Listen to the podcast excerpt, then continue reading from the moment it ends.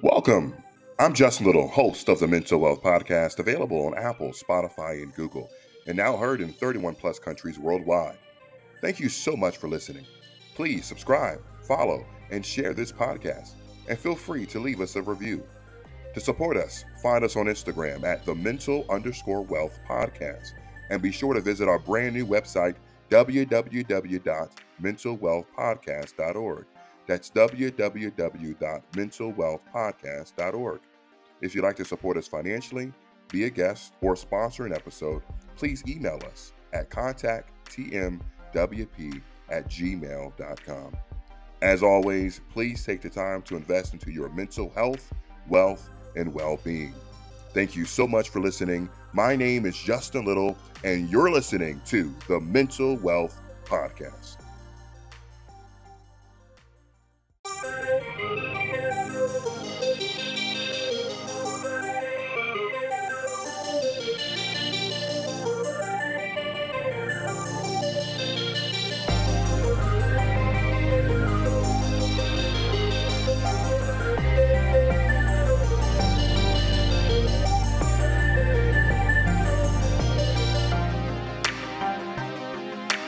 Welcoming all you guys into episode number 39 of the Mental Wealth Podcast. Someone please call 911. And that's going to be very apparent when you get to the end of this episode. Just want to again thank you guys all for the support. I'm going to keep this intro very, very, very short because I have a lot of content to get to. And um, I'm recording this intro after I recorded the outro. So um, when you get to the end of the episode, you'll realize why. But just thank you for your support. Uh, a couple updates. The Clayton Eckert episode finally is up on YouTube. I just want to give a personal shout out to my good friend Shania Soler, um, who edited that, put the reels. We still have more content coming out this week from that impactful, impactful episode. Um, YouTube channels just starting out, so I think it's only maybe 30 views on YouTube, but I mean the podcast has a couple hundred downloads itself, audio format, and of course the initial live in its raw format on Instagram has close to 600 views, I believe, the whole hour long video. Um, not to mention, we reached 8,000 people as it was live, and the reels have thousands of. So, I mean, the content's been great. Clayton's been been amazing, um, and uh, just thank you guys for the support of that, and more to come.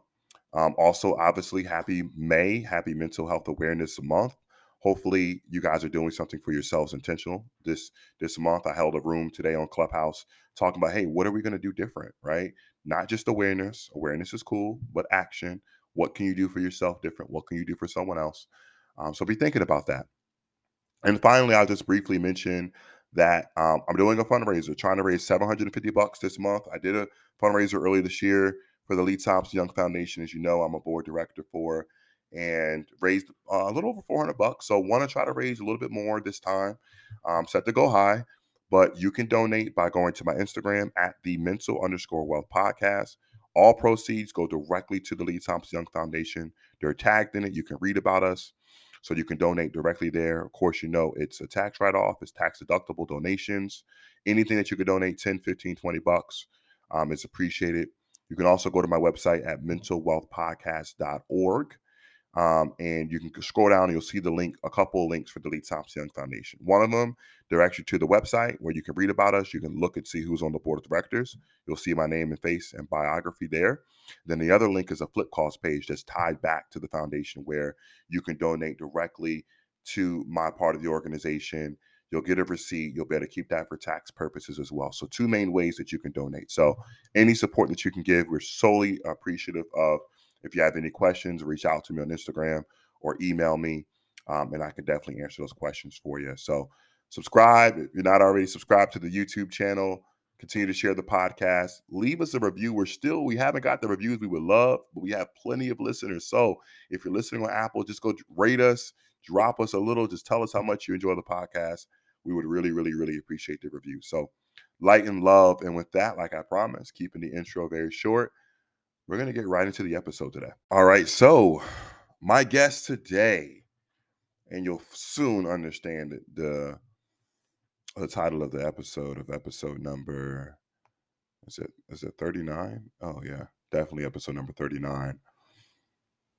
Paige Gaines. Here's her bio. At age uh, just 31, Paige Gaines has already made a name for herself nationwide as a sought after speaker and prominent mental health activist. A two time suicide survivor diagnosed with bipolar disorder at the age of 22, making her life's journey full of adversity, strength, and impact. After feeling invisible and without a purpose for the first 24 years of her life, she is now the founder and CEO of 911 Sane Jane. With a bachelor in public relations from Kennesaw State University, she understands the importance of community education and awareness. Through her work, she suddenly realized her life's meaning to change the lens through which people see the world. I think that's beautiful. And before I introduce the podcast today, on her website, 911sanejane.com, it's going to be in the episode notes. Um, she has a, a page where she writes a few letters to herself, and one particularly was super powerful, entitled My Depression. Uh, she wrote this on 12 2 2019. She says, To my dearest, I was told to just write, to write without thinking, so that's what I'll do. I struggle with many things, and completing big projects is one of them. My mind becomes busy and chaotic without order, and most of the time I drop the ball somewhere. I haven't really been feeling my best lately, but I'm making it. I went to my psychiatrist last week, my psychiatrist, excuse me. it went well. I was able to get some meds adjusted, thank God, because getting out of bed and showering has been horrific. I wake up and my body gets heavier and heavier with each breath. I sink into my bed and gaze out the window, wondering how in the world am I able, uh, about to get up and gather myself. It's not always about feeling sad, it's the inability to function that kills me. Life seems to fly when I am unwell, yet it moves so slow through my eyes. I can sit in filth and be unbothered. Weird enough, I find comfort in my depression. It's all I've ever I've known for so long. I'm used to it. I don't know, it's hard to explain. Imagine living in complete darkness 24/7 then boom, somebody turns the light on. You would squint your eyes, cover your face because why? It's too bright. I found comfort in my depression. It is expected and it's been for, for some time now. It comes in waves but never seems to completely settle. There is always a lingering thought Do I want to live? I'm exhausted. I can't today. Where can I hide, bundle up, and cry? This is my life. This is what I live with. It is kind of odd seeing it on paper, but it is true. And let's not forget those other thoughts. The negative self talk is what they call it. You're lazy It's one of my faves. I hear that on repeat all day, every day. It never seems to fail me. But hey, on the bright side, I am better than I used to be, way better. I can appreciate that. It is not always bad, bad. I do have my days where I am up and at it, getting stuff done. And let me tell you, I cherish those 24 hours, feeling capable of getting my life together and completing my to do list is a win in my book. It may seem simple, but it is far from. I am curious of what life is like without depression. I look at others and wonder, I wonder what it feels like to have one or two bad days, not so good moments and justified tears. I wonder what it feels like to be free from emotional turmoil and lies. I can't imagine, but I do wonder. Life without depression, what would that be? XOXO, Sane Jane. That was beautiful, phenomenally written. Here is my conversation with Sane Jane, aka Paige Gaines. All right, guys. So the first five minutes of this episode, um, and it might end up being a little bit less than that as I edit it in. Um, there were some issues with my computer, the recording software, where a lot of the episode was corrupted. So I had to kind of pivot. And good thing I had a backup file that I was recording in the background just in case something happened. Um, but the main software corrupted um, the files. And so the first five minutes of the podcast was lost, but I'm going to seamlessly crop in her answers. So you're going to hear me. It was really the issue with my audio, but you're going to hear me kind of speak to what the conversation was going to. Then you'll hear from Paige. And then at some point, it's going to transition and it'll be smooth the rest of the episode. I promise you. So thank you for bearing with me. Uh, but first, I kind of just started off with just, you know, the, the the typical "How are you today?" But as you know, with my recent episodes, I have been wondering intentionally, like, let's check in with Paige, mentally, physically, emotionally, Paige, um, welcome to the podcast. How are you doing? I'm doing good. I um, am happy that the sun is out a little bit longer, um, that we're getting some warmer weather in Georgia. So, um, yeah, all of that really does affect my mood and just my mental space. So, considering we are on the uptick of spring and summer, I'm actually doing pretty well. Now, uh, Paige, we, we saw you a few weeks ago uh, on a panel that Dr. Alfiee um, hosted um, in partnership with the Mental Wealth Alliance and Charlamagne tha God, iHeartRadio. Uh, it was an online seminar on Zoom entitled You Are Not a Burden. She had panels, um, speakers talking about suicide prevention awareness and um, everything that's that's important. And you had the privilege of being a part of it.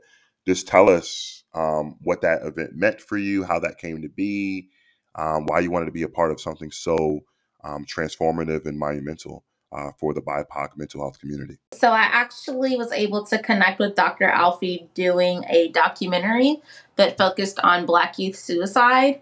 And um, just kind of having that conversation and being able to talk about it nationwide was really important for me um, and being able to share my personal journey personal journey as a two-time suicide survivor. So that's how our relationship started and then we were able to do the panel together. And like you said, it was such an amazing event. Um, so many great speakers. It was just a very empowering place to be to have such a challenging conversation. Uh, they really did create a safe space. And it was comforting to me because I went about 10 years as a suicide survivor without anybody knowing that I had. Really, it just meant a lot. And um, again, having that opportunity to share my story in hopes of helping somebody else was definitely life changing. Now, you also mentioned uh, suicide, ideation, suicide, surviving. We read your bio to the audience, so we understand that um, this is something that you've dealt with. And you said you went 10 years and no one knew. So, why was that so hard for you um, what was that like just coming to grips and being able to share that finally, sharing uh, your experience with that? It didn't feel as if I had the right to be sad because we also heard you have food in your stomach, you have a house over your head, you're receiving good education. We're just sacrificing a lot and providing all these things for you. Therefore, what's the real reason of why you would be sad? And I think at that point, um, I'm 31 years old now, so a long time ago.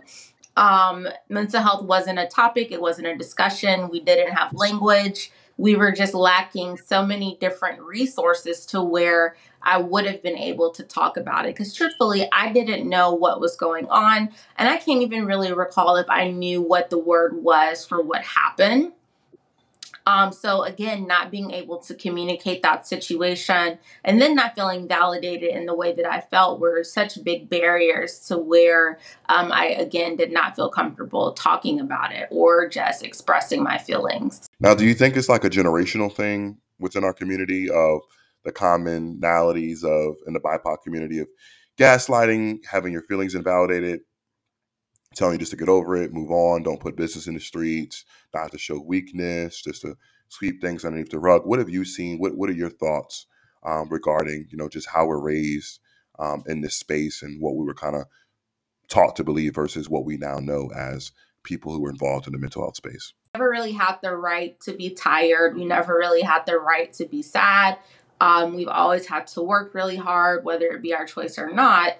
Um, it's just definitely always been get up, do your job, go home, go to bed, right? Accomplish these goals. It was just never any space or a safe space for us to process feelings, to talk about emotions, to even be provided the opportunity to learn the language to do so. So I definitely believe it's generational. Um, and it's interesting, there's a post that floats around on Facebook and Instagram that says, Give your parents a break. They didn't have the same resources as you do.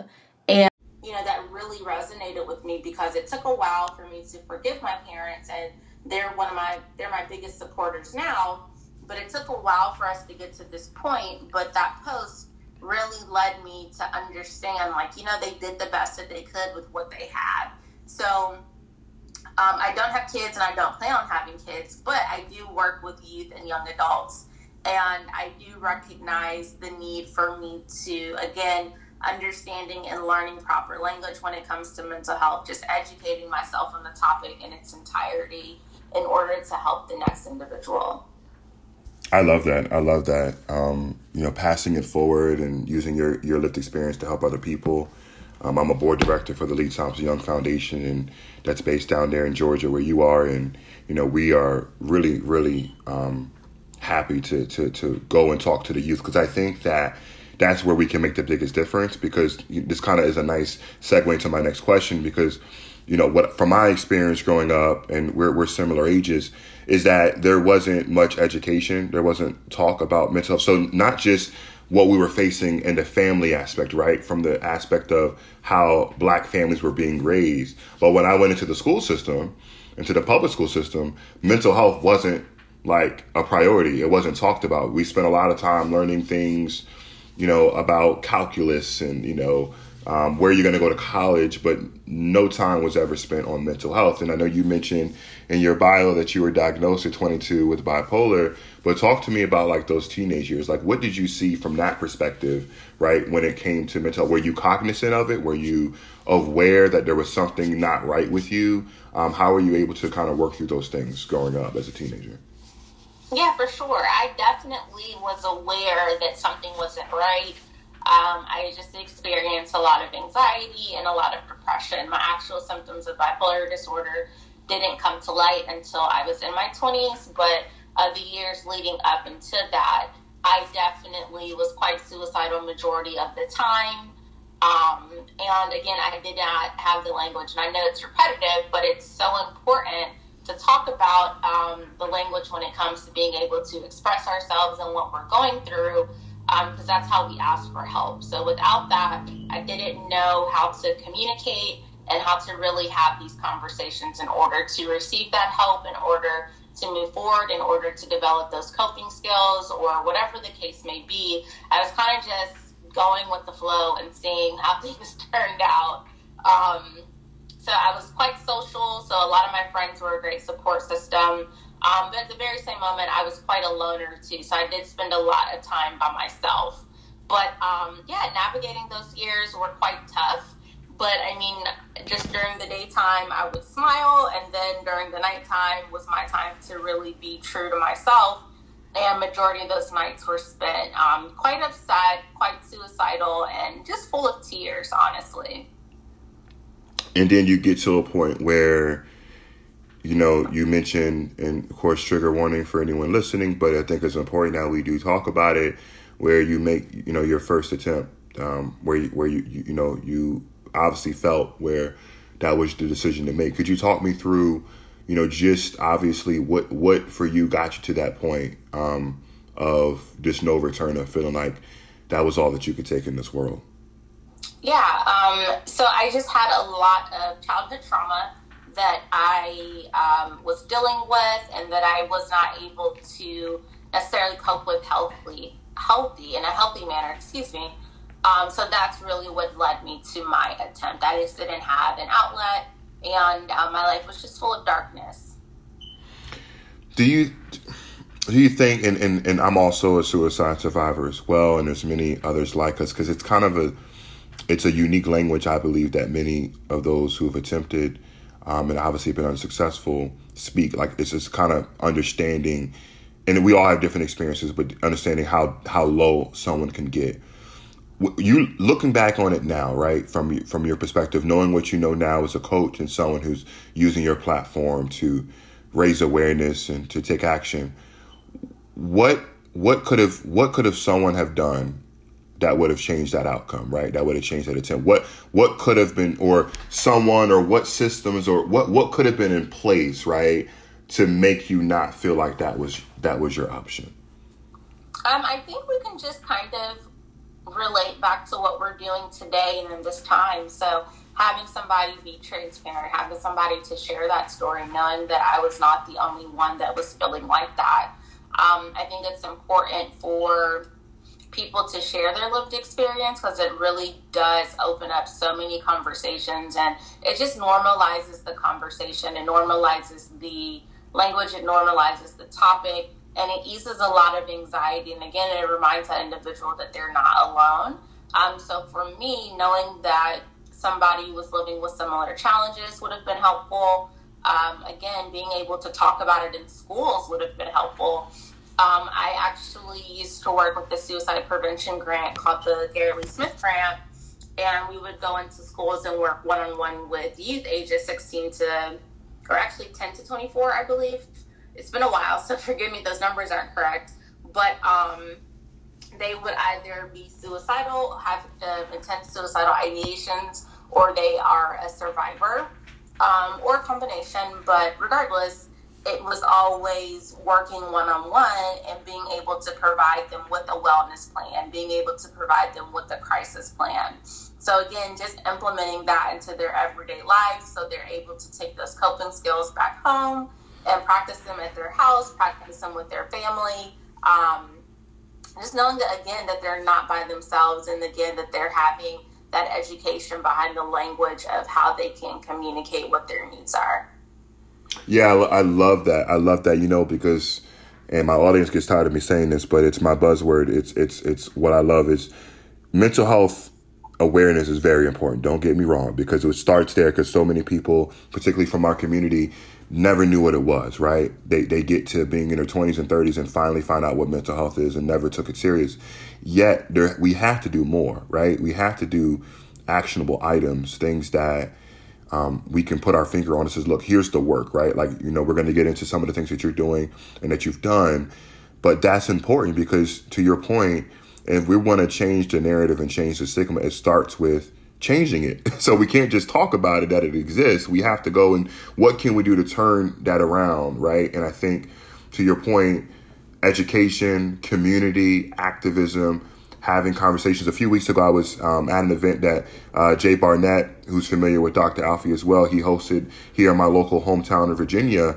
And young college boys, 19, 20 year old men at school, football team, football players, talking about mental, talking about things they've struggled with that they've never opened up. And I think there's so much power in that because we, we can give safe spaces to men and women who have never had them. And I think, um, at least speaking from my experience, not sure about you, but had I had that safe space, if I had felt safe years ago when I first tried to take my own life, I don't think I would have done it. I think I would have been able to work through those issues because I would have felt like there was somewhere that I could go to get that help. No, I absolutely agree.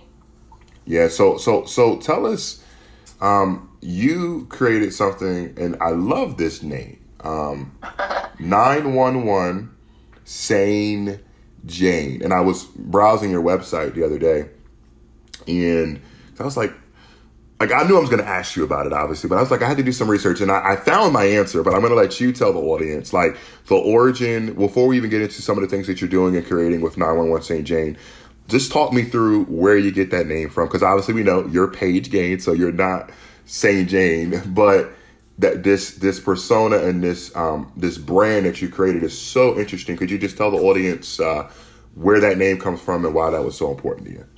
Sure. So um, the story actually starts. I was quite uh, again. I live with bipolar disorder, which you know is full of ups and downs. So um, I was in. I was coming down from a manic stage and was hitting quite uh, intense depression. And a girlfriend of mine asked me. She's like, "Well, can you just throw yourself into work? Does that help?" And I'm like, "I wish." And so she encouraged me. She said, "I think you should do a blog, like a dear diary type thing." And so when she said that, it just immediately came to my head, like to my dearest XOXO Sane Jane. Um, and I was like, oh my God, that sounds so cool. So at first, it was just something like an idea that popped in my head. But um, the further I went into building it out, I'm like, what does this actually mean for me? Um, so for so many years, uh, definitely in my 20s, I was just living a very, uh, what's the word? uh, vivid life, so to say. And, um, you know, I just really did not expect to live past 24, 25 years old, either by my own hand or by just the lifestyle that I was living. And I always thought that I would actually be a Jane Doe and that my parents wouldn't know my entire story until I passed away. Um, so that's where Jane came from. And then it's also associated with all the untold stories, all those individuals that have passed, all those individuals that are still alive. And they don't have anybody or they have not yet been able to express or share their story because we all have one, right? We all have things that would be better if we said them out loud, we get better support, whatever the case may be. So Jane is again for all those untold stories, for all those individuals. And then Sane is just simple. It's that everyday um, I'm not going to call it a struggle. It's that everyday effort that we put into our sanity, whatever that may be if you have great self care, um, awesome. If you're working on building your self care, even better. Um, but again, just that everyday challenge, that everyday effort that we put into making our uh, sanity very real and very stable. So, um, yeah, that's where Sane Jane came from. And to put some urgency on it, we added 911.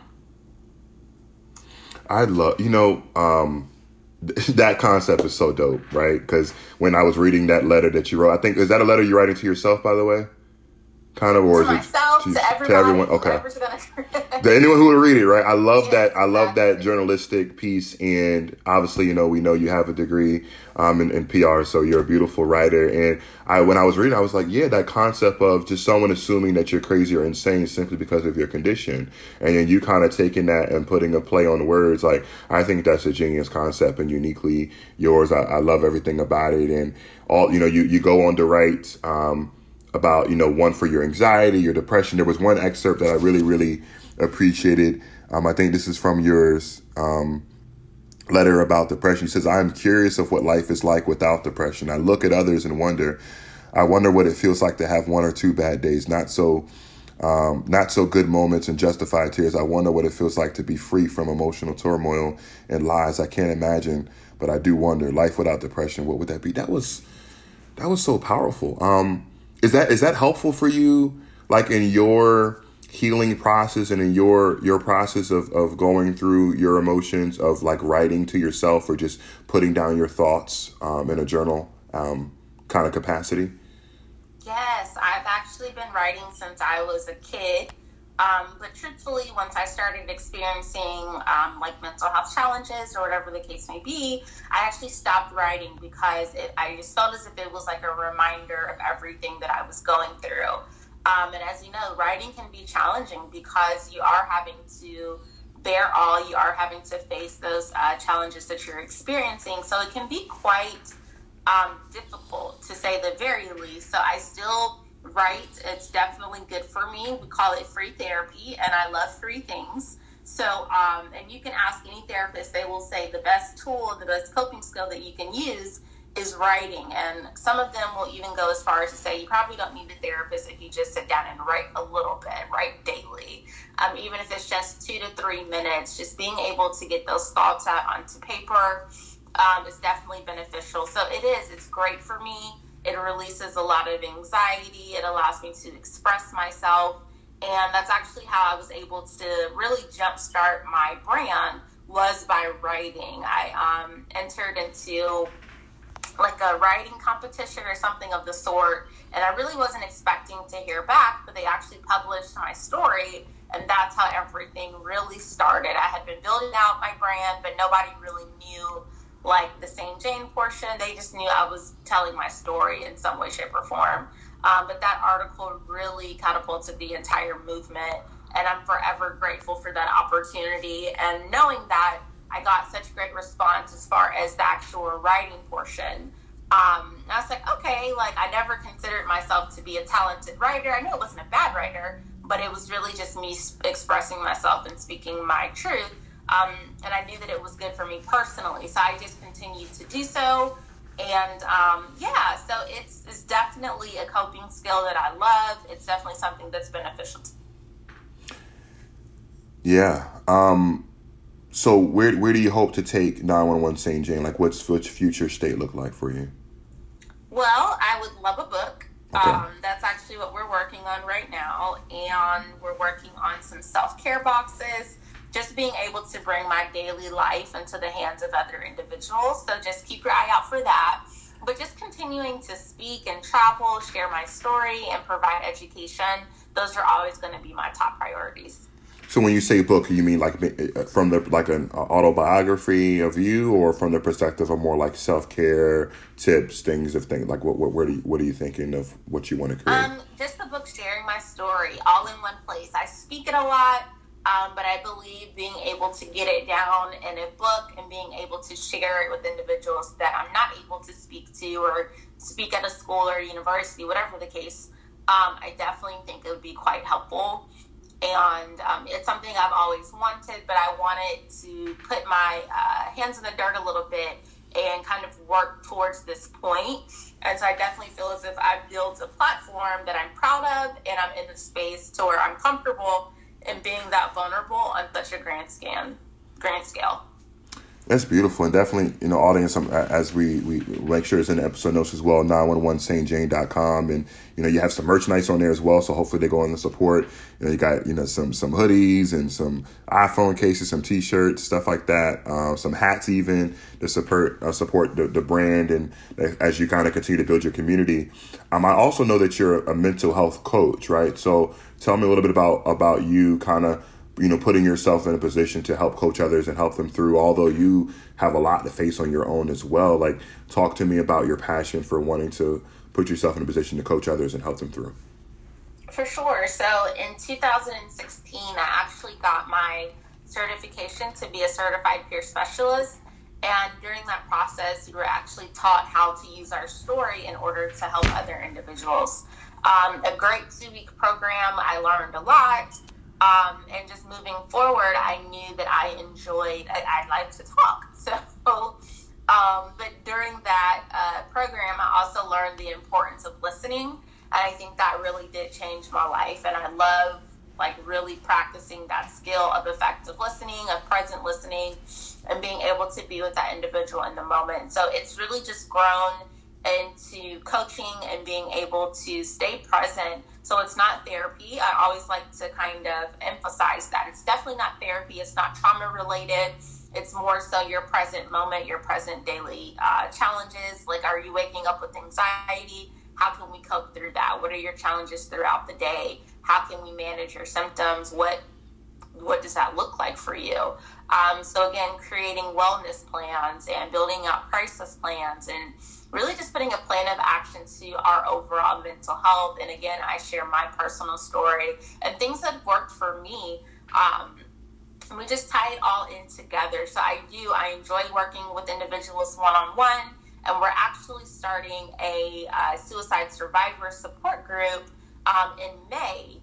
Uh, so we're excited about that. It's a Didi Hirsch group called SOSA uh, built out of LA, actually. Okay. And um, that's what our focus is moving forward at the moment. But I am still working with individuals one on one, but I'm very much so excited about our SOSA group as well.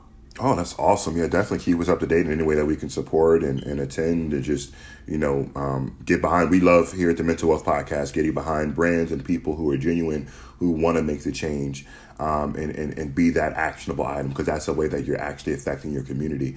Um, speaking of that too, because you mentioned that you in 2016 you got certified. Whenever someone on a platform, any type of education or sort of, I'd love to, if you don't mind sharing, like what that, how long that process was or where you went, because there's many people who always mail me and say, look, hey, could you tell me how I, if I want to become a therapist or when I'm talking to a therapist or doctor or if I want to go through this program, how can I, you know, if they want to um, you know, pay it forward as well. So could you talk a little bit about your experience with that or how you, you went about that program to, to be certified? Yeah, for sure. So I actually was at a respite center in Atlanta. Um, and I was, it was brought to my attention by another peer that was working there. And just like a respite center is where individual can go if they're facing mental health challenges. You can stay for up to a week, and um, they don't. It's not a hospital, which is what I wanted. So it's not as expensive as a hospital. It's actually, again, it's free. And then it's run by peers. So you're working with individuals that live with mental health challenges as well. But um, so while I was there, I was introduced to being a certified peer specialist. So I actually went ahead and filled out the application there. And I was accepted and went through a two week program in Columbus, Georgia. And again, all I know is about our program in Atlanta. So I'm not sure how it works in other states, but I'm sure if you just Google certified peer specialist, there's some type of program or some type of certification that is nearby. Um, but within Georgia, I went and spent two weeks in Columbus and just learned how to tell my story, how to work with individuals, how to run a support group, how to work with people one on one, just various skills that we were able to tackle. And then following that, I had to do a group interview in order to get my certification. So, again, beautiful experience being able to work with other individuals that have similar challenges and just being able to connect as one in order to help people in the future. No, I love that. Thank you so much for sharing it. And great call out as well that, you know, obviously from the perspective of, you know, different counties and regulations, there's different, um, you know rules in place for where you go. Obviously, you're speaking to your experience in Georgia, so we we have listeners in 31 different countries, and so um, the, people's experience from state to state will be different, from country to country. But I think it's good for them to hear, um, you know, that relatively a simple you know process, right, to go get that certification and empower yourself to help other people. So um, at least from from your standpoint, and then maybe somewhere else, someone can be empowered to do the same. So so thank you for sharing that as well, and, and glad that you're again doing the work as a coach and um, holding those support groups and uh, making yourself available because you're paying it forward. Although you have gone through your own journey and still are going through it, you know you're able to then you know pay it forward. So thank you for for your hard work. Um, Thank you. Of course, I did a few more questions for you before we get you out of here because this has been just a, a really great conversation.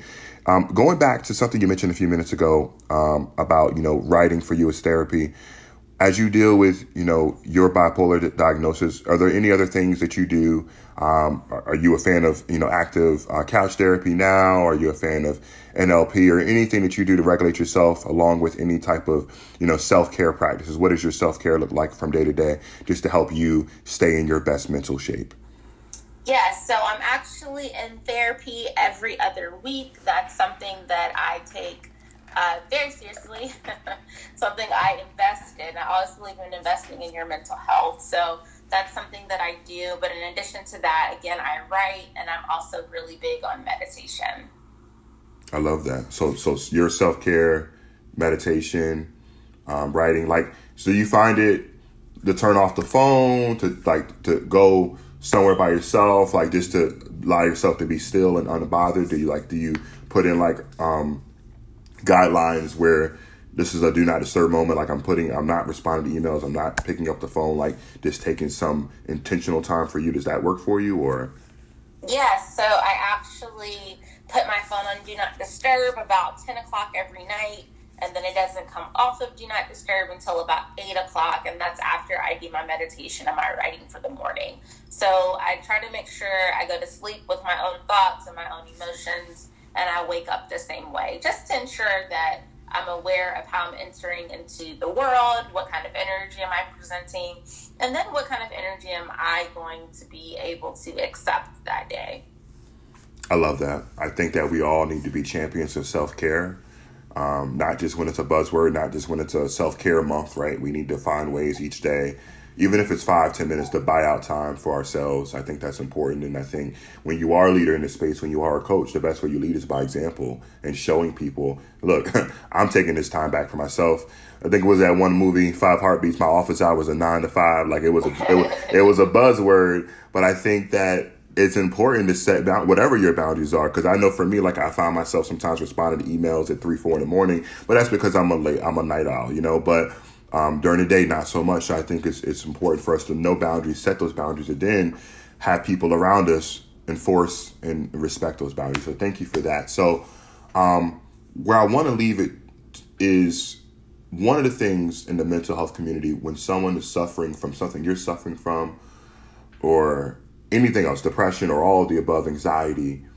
Many people are afraid to mention their diagnosis or the situation when it comes to dating or a partnership, right? When it comes to relationships, friendships. Where are you at with that? Like, what's your stance on you knowing what you deal with and how, you know, no doubt you may or may not be medicated, but you know, you mentioned you're in therapy, whatever you, you're doing to regulate yourself.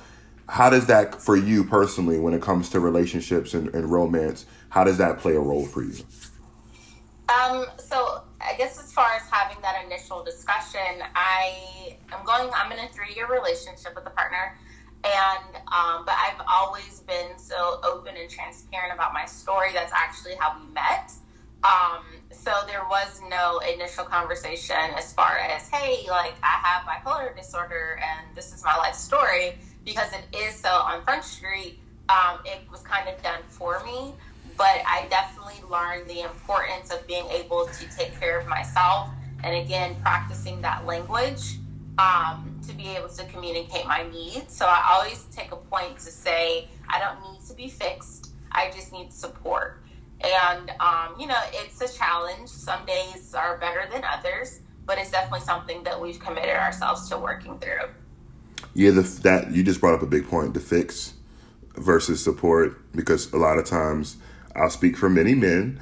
We're we're you know logic based. We're like fixers. We want to just all right solve. But sometimes it's like, honey, I just need you to hear me. I just need you. I just need to know that you're here. I just need to know that you love me, that you care, that you're going to listen through this through this episode, through this time, through this experience. And so I think that's important. Now, granted, it's up to any individual person what they want to share with their partner. But do you do see value, obviously, from your perspective of having some type of dialogue if you're going to be in a serious relationship with someone to let them know here's what you're going through, right? Because a lot of people will come back and say, well, um, you you don't you don't show me love or you don't understand me. Well, if you don't tell them what you're feeling or going through or what your situation is, you can't really expect your partner to even try to understand or how to deal with someone in your condition, right? So you do see value in that.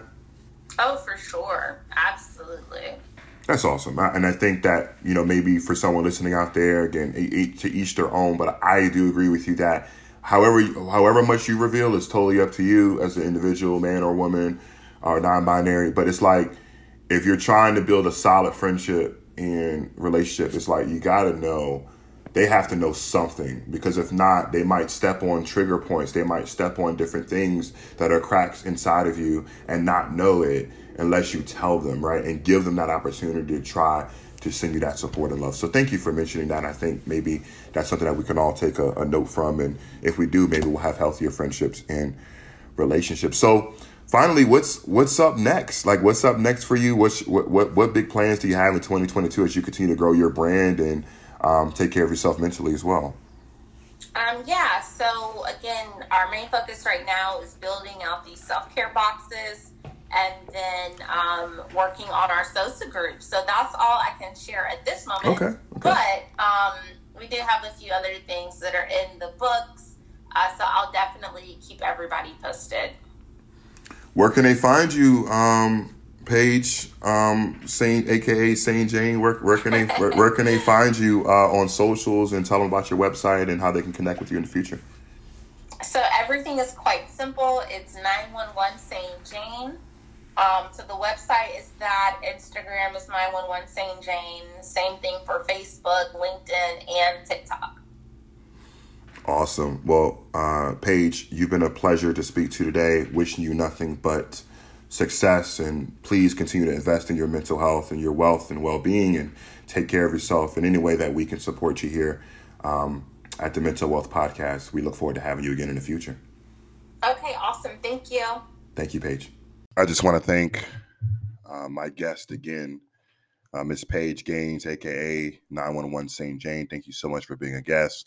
Hopefully, you guys still enjoyed that episode. I know there were some technical issues. I had to make a lot of lot of edits um, in that conversation, but um, to make it work and for it to be audible for you guys and try to provide you guys the the best possible content that I can.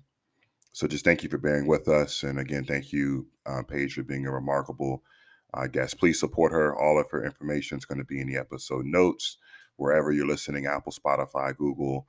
Um, and just look forward to you guys supporting her and reaching out and finding different ways that you guys can collaborate with her as well. I uh, I kept the intro kind of short because I, you know, when I put these episodes together, typically nine times out of ten, unless it's an episode that is just one of those introspective, just me speaking, typically when you're hearing these conversations, they've been recorded weeks ago. In fact, this conversation was recorded back on March 25th. So it now being May over a month ago. And that's just vicariously of putting content together. Um, when I first started this thing, um, I was probably recording an episode on Wednesday and it was going out on Monday or Friday or the, you know, immediately. But as you grow a platform, you have to be smart about your time and record episodes and have content ready to go. Um, particularly when you're busy and you're battling job, you know, your secular job and all that nonsense. So, um, so so we're here now releasing the episode, but I, I say that I wanted to highlight how long it's been because there was something as I was going back through listening and editing the episode um, that I heard, and that's a reason why I shortened my intro because I'm now listening back to the episode, figuring out, all right, how am I going to introduce this conversation? I had to change it up, obviously, because of the audio issues. So you missed the first five minutes. It had to be chopped up a little bit. And then how am I going to conclude it intentionally, right? And she mentioned something about parents, right? And how she loves her parents and how the supportive they are. And how she had read a post mm-hmm. that, you know, hey, don't don't blame your parents. I, I don't want to misquote the quote. I think it says, um, give your parents a break. They don't they didn't have the same resources as you do. And she mentioned that um, that that really resonated with her. In fact, that's where we pick up, and it's clear for the rest of the episode when she said that. And so, for me, as me being authentic to myself on this podcast, on this platform that I've built, I'm going to be honest with you guys. That's a struggle for me sometimes.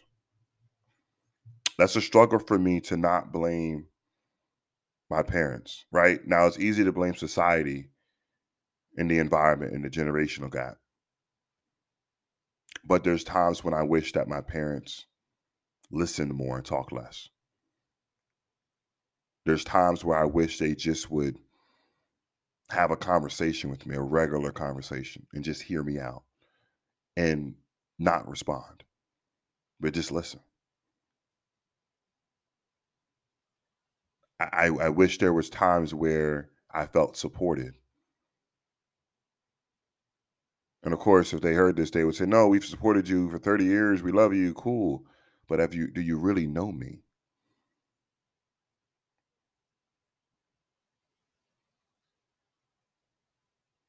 I was so excited. I mentioned at the outset of this podcast that this week we're going to officially announce my speaking engagement, my first major speaking engagement in the mental health space. I'm being flown out on an $800, $900 ticket and put up in a a, a, a, a, a very expensive hotel to speak at a mental health event. Someone saw value in me. And you know what one of my parents said? What you doing all that for? You don't need to do all that.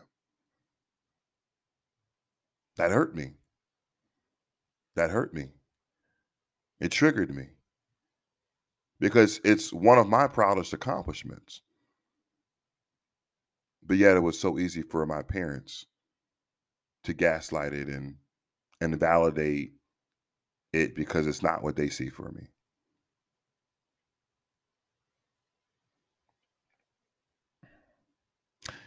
Those there was some recent other conversations that were had and some other things that were said.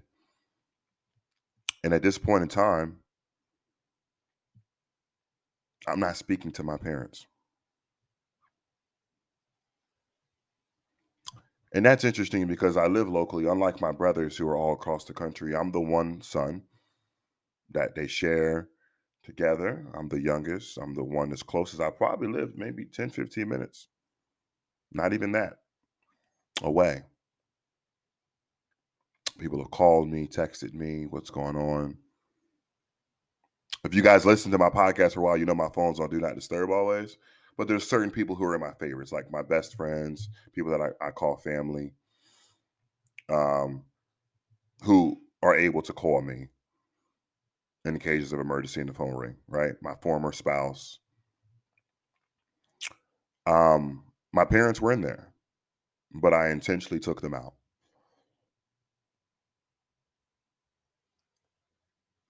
And I'm not ready to tell them why.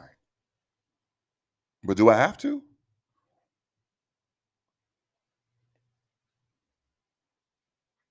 because you know this is mental health awareness month and you're supposed to do whatever it takes to protect your mental space to protect your peace And sometimes that means taking a step back even from people that you love. See, I can love you from a distance, even the people that created you. And that's very, very difficult, particularly as I go through one of the toughest times in my life. And to their credit, they were there through those dark times of the last four to five months. I told them a lot. But yet, for my peace of mind, I have to walk away. Because the way that I feel when I'm speaking to them is I feel like I'm not heard. I feel like I don't matter. I tried to explain to them one. I says, "Hey, here's what gaslighting is. Gaslighting means you're invalidating me and saying, well, hey, you're making me feel as if I shouldn't feel. And I'm telling you, I'm hurt by this. This affects me. So what next? No, that's not what I need to hear. I need you to acknowledge those feelings. I need you to acknowledge that hurt. I need you to acknowledge that experience. Sometimes you can just put a period after a sentence and it be that. It doesn't have to be a solution. It doesn't have to be some other way. It doesn't have to be, well, this, no. Respectfully, shut up. Because in this moment, I'm being vulnerable and sharing things with you and I told one of my parents, I'm not going to make it about who, which one, I have both of them. I told them straight up, I says, they wondered why I have not shared certain things. I says, because you don't give me a safe space to do it. Because I feel like if I'm coming here, I'm going to be judged. Well, you don't want to hear our opinion. You, we earn the right to give you. No, cool, cool story, dude. But you have to read the room and understand that that's not what I need in that moment. I'm an emotional guy. I've been through a lot. And it takes a lot for me to want to express myself. When I came in last fall and I recorded that episode, which you didn't see, I can't think of the episode number for the life of me. I talked about a conversation that I had with my mom literally days before. That episode was not going to be recorded. That came off the cuff because I finally told my mom why I had some issues with my father from years ago. It's not just easy just to open up in a black household. It takes time. And that's why I appreciate what Paige said.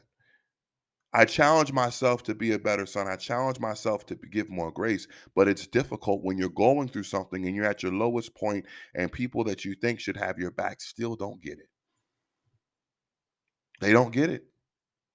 You know, I was watching a special Jerrod Carmichael, and this is a little off script, but it kind of brings home the point. He his recent comedy special, he's a comedian. It's called Rothaniel.